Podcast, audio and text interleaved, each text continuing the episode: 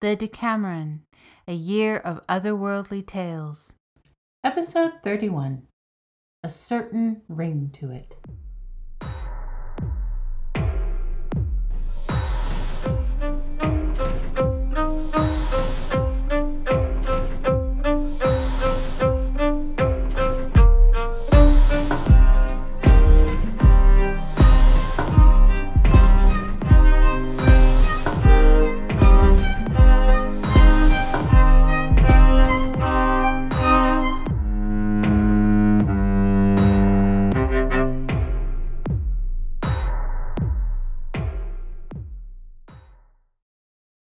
Jack and Lukas met Isabel in the archives at the first opportunity. They could hear Moot shelving books, and when they looked, they saw the archivist enlarging shelves and organizing tomes that had the appearance of barely bound shadows and mist.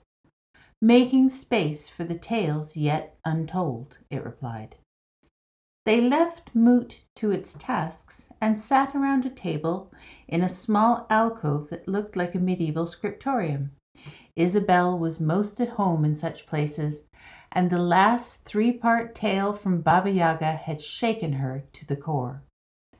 How could she take something like the Swan Children and twist it like that? she asked. I mean, yes, there are many aspects of the story that are difficult. The young woman's loss of her family, first her brothers when she is too young to know, and then her husband and child, even though those relationships and her power of speech are restored after hardship. Still, her story was full of darkness not present in any of the versions I know. I thought I was going to be trapped in her hut forever. We have Moot to thank, not just for this safe place, but for the fact that so far at least, she's following some set of rules. She let us go each time and stopped after a different card was chosen. Following rules, as I've said, is not really part of her makeup, so she probably finds it novel to be made to do it, Lukas replied. Moot smiled as it worked. Acknowledgement was not unpleasant. We have to be on our guard, though, Lukas went on. She didn't exact revenge during her stories for the loss of Koshchei's soul egg, which means she's saving it for later, probably just when we think she's forgotten about it. We know what she wants, and we will all be enlisted in her ultimate pursuit of escape, even if she fixes it so that we're trapped somewhere for eternity as she takes her leave.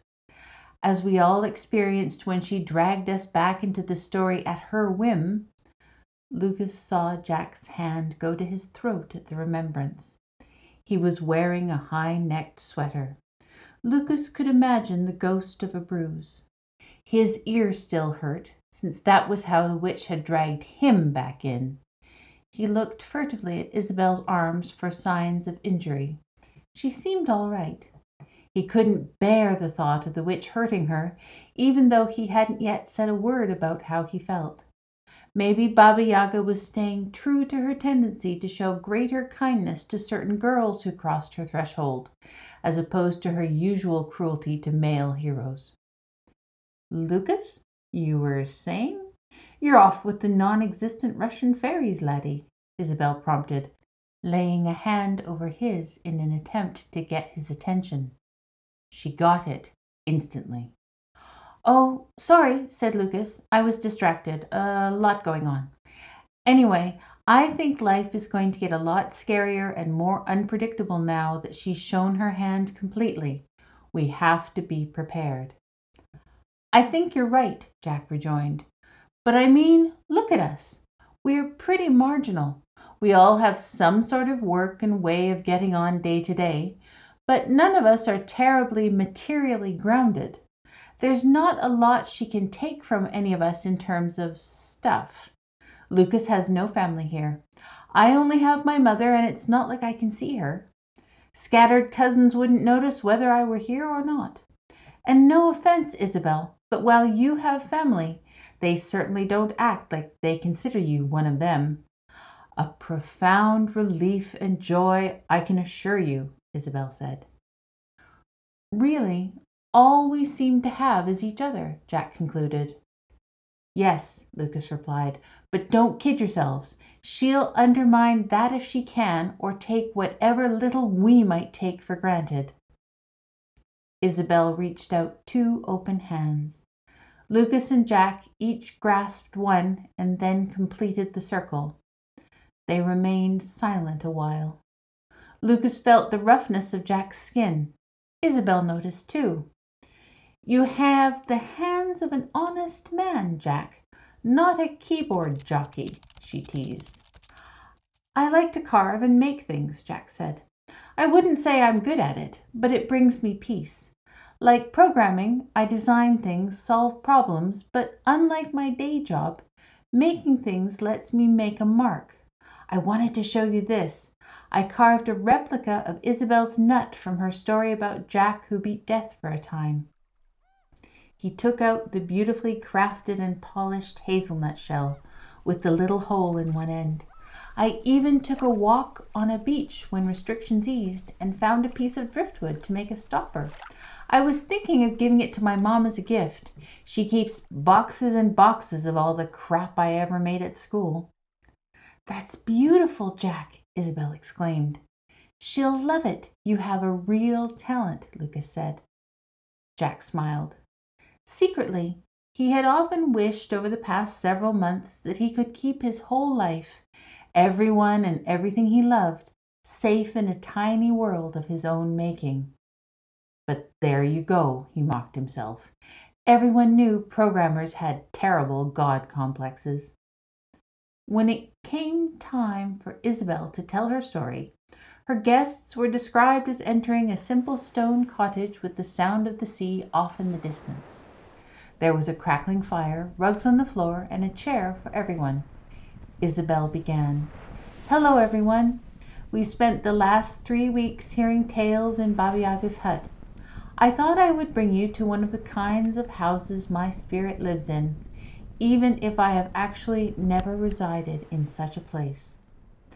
I said when we signed off last time that rings were troublesome things from rings that contain ensnared and ensorcelled kingdoms such as those worn by Elena the Wise, to Andvari's cursed ring that helped bring about the ruin of Asgard, to Tolkien's One Ring and beyond, the jewels worn on the hands seem to touch and grasp greater power and peril than those worn anywhere else, with the possible exception of the necklace of the Brisingamen, but that mainly brought ruin to Freya. There are many legends of St. Mungo, also called Kentigern, patron saint of Glasgow. I am coming to the opinion that Celtic saints are a little like certain homegrown Russian ones, rather more down to earth perhaps than those holy personages imported into the pantheon. Baba Yaga sniffed disdainfully. Her reaction was not lost on Isabel, whose responses seemed serpent quick, particularly to Lukas. Isabel continued pointedly. One of the most famous legends about St. Mungo is the story of the ring in the fish, which appears on Glasgow's coat of arms. The tale runs that the king gave his lady queen a certain ring as a gift, and she in turn bestowed it on a young and gallant knight as a favor, along with certain other of her favors, since the enraged monarch found the ring on the knight's finger as he lay sleeping in the queen's chambers. Rather than confront the queen directly, the king devised a test that he was sure would trap her. He threw the ring into the sea and then summoned his lady, asking her to produce it. Kentigern, using his virtue to redeem hers, went out on the sea and caught a fish. Slicing it open, he produced the disputed ring, and the queen's honor was saved. However, in doing this, the holy man knew he was engaging in the deception of his sovereign. Accordingly, the father of lies, the old Nick himself, confronted him as he was working in the fields near his little hermitage, tending his garden. You lied to the king to save his faithless wife, the devil accused. I know nothing of deception, Kentigern said. I saved the queen through prayer that I would be able to find her ring. In all the vast sea, that bounty was yielded to me as a righteous outcome. It could easily have been otherwise. I cannot comment on her past sins, but I did not feel she deserved death if heaven did not will it. You mean you know nothing of deception or illusion, and yet you toil as a what did that windbag of a Messiah call you all? A fisher of men? Do you want to learn, mortal, about lies and deception, that you may recognize and thwart their effects in your work? The young holy man pondered a while and agreed that gaining such experience would prove useful in his ministry. Give me your ring as payment for my teaching, said the devil. The priest's ring was of beautiful design and had been given to him, it was said, either by his mother, who was a relative of King Arthur, or by Merlin on his deathbed, when as a new priest Kentigern had given him baptism, putting paid to the rumors that the sorcerer had allowed himself to be imprisoned in the branches of the blackthorn by Morgan le Fay. A prickly problem to be sure, but one we will not try to untangle here. Only the wearer himself knew who actually gave him the ring. In any case, the ring of all his few possessions was dear to him, and it was a thing of great power. The devil held out his hand and tapped a cloven hoof impatiently, swishing his tail, his great wings pumping slowly in and out like bellows. Reluctantly, Kentigern dropped the ring into the upturned palm. The devil's clawed fingers closed round it, and he threw back his head and laughed. He planted one cloven foot in hell, and the clawed hooks of his mighty wings in heaven grasped Kentigern like a doll and threw him a thousand times a thousand miles. He landed in a desert far from the lochs, heather, and sea coast of his experience. He rose and decided to go looking for a monastery in order to seek shelter and work until he could gain passage back home by some means or service. But there were no monasteries or churches in this land, and Kentigern could not speak the language. But work and food are universal human needs to be given and accepted, and in the bustling marketplace, the displaced young man met the chief cook to the king of that land, who engaged him to carry supplies. Impressed with the lad's strength and willingness, the cook gave Kentigern a place to sleep and said he could learn the unskilled work of the kitchen. The new scullion learned fast and soon increased in skill and responsibility, handling entire services for state banquets and other important events within a short time. The handsome youth came to the attention of the king's youngest daughter, and they fell in love. Celibacy was not a requirement of the Celtic Church in the early days, and so Kentigern could have wed in his homeland and still serve the Church without censure. His faith was not an issue for the king particularly, but his station was. I did not raise my daughter to be the consort of a cook, he screamed, banishing them from the court. They were driven out into the desert, where Kentigern built them a shelter near a source of water. Accustomed to making things grow in a cold and rocky land, he turned his talent to his arid, sandy new home, and soon he and his wife had a small oasis with a garden and an orchard to sustain themselves.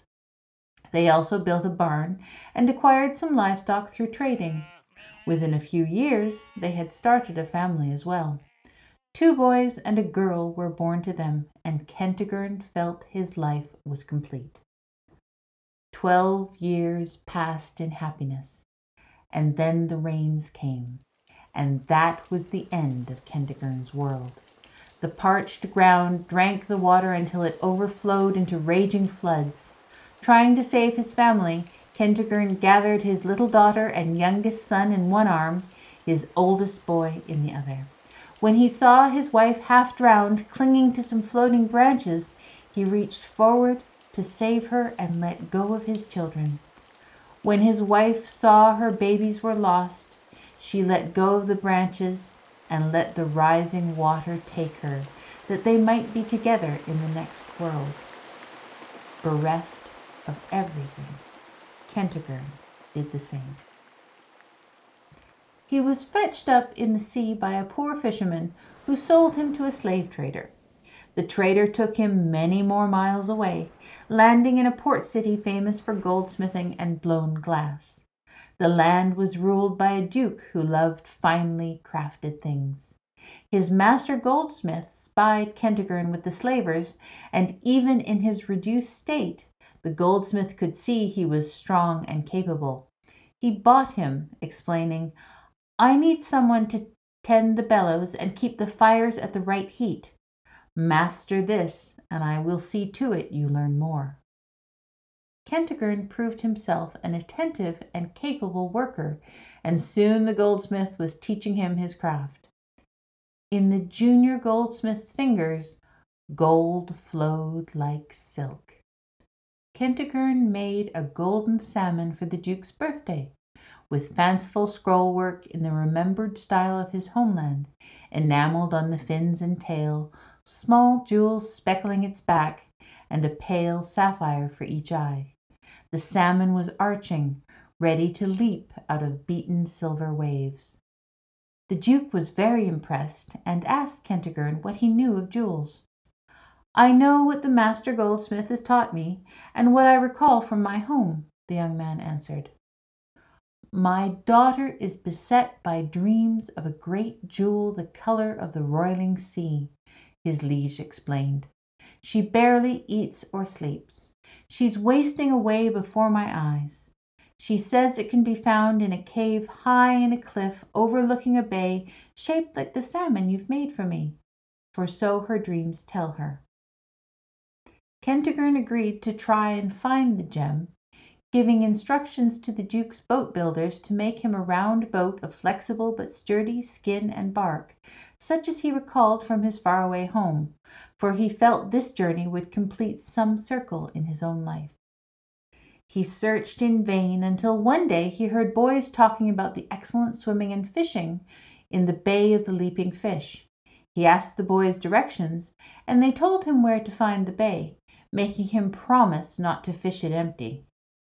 I promise you, fish are not the prize I seek there, he assured them. He found the bay, scaled the cliff face, and entered the cave. To his profound disappointment, it was empty, save for some rough, dark rocks littering the floor. He picked one of these up and threw it against the back wall in frustration. The black outer stone shattered into shards, revealing an uncut gem the color of the roiling sea. Kentigern tucked the jewel into his shirt and decided to sleep for a few hours. As he slept, the sea rose. He was awakened by water lapping in little waves into the cave. Once again, Kentigern let the flood take him. He was rescued by another fisherman who recognized his clothes as being of the Duke's household and he escorted Kentigern back himself, hopeful of a reward. Kentigern handed the jewel to the Duke, who in turn presented it to his delighted daughter. Whatever you want for this service, it is yours, the Duke promised. My freedom and a ship to carry me home, came the reply. And so it was done. During the journey, Kentigern caught a fine fish, a salmon, though they were not often to be found in the open sea at this time of year. Remembering his love of cooking and remarking the fine evening, he decided to prepare it himself for his supper, asking that the means be brought to him on deck. He slit the fish open, preparing to clean it, when out slipped his enchanted ring. Kentigern was suddenly back at home before the devil, who was sprawled across a rough bench, polishing his talons and sighing with boredom. You are a slow learner, priestling. That took almost an hour. Do you understand something of deception and illusion now? The young man, despite having lived lifetimes of hardship and loss in the blink of an eye, found the wisdom to say that yes, he had. And from that day forward, the old Nick left Kentigern alone, and he became a wise counselor and holy man we know more commonly today as St. Mungo. Some say that when he died, he asked not to go to heaven, but to continue his work of bringing wisdom to the world in the form of an immortal salmon who swims through the worlds of men to this day. Isabel pressed the hot key. King of Diamonds. Lukas rubbed his hands together. Looks like I'm going fishing, he said. The Deckameron, A Year of Otherworldly Tales, is an original work by Seana Kozar, all rights reserved. Seana gratefully acknowledges that she lives and works in a beautiful, storied place, the ancestral lands of the Snuneymuxw First Nation, and that she crafts her tales thanks to the support of the Canada Council.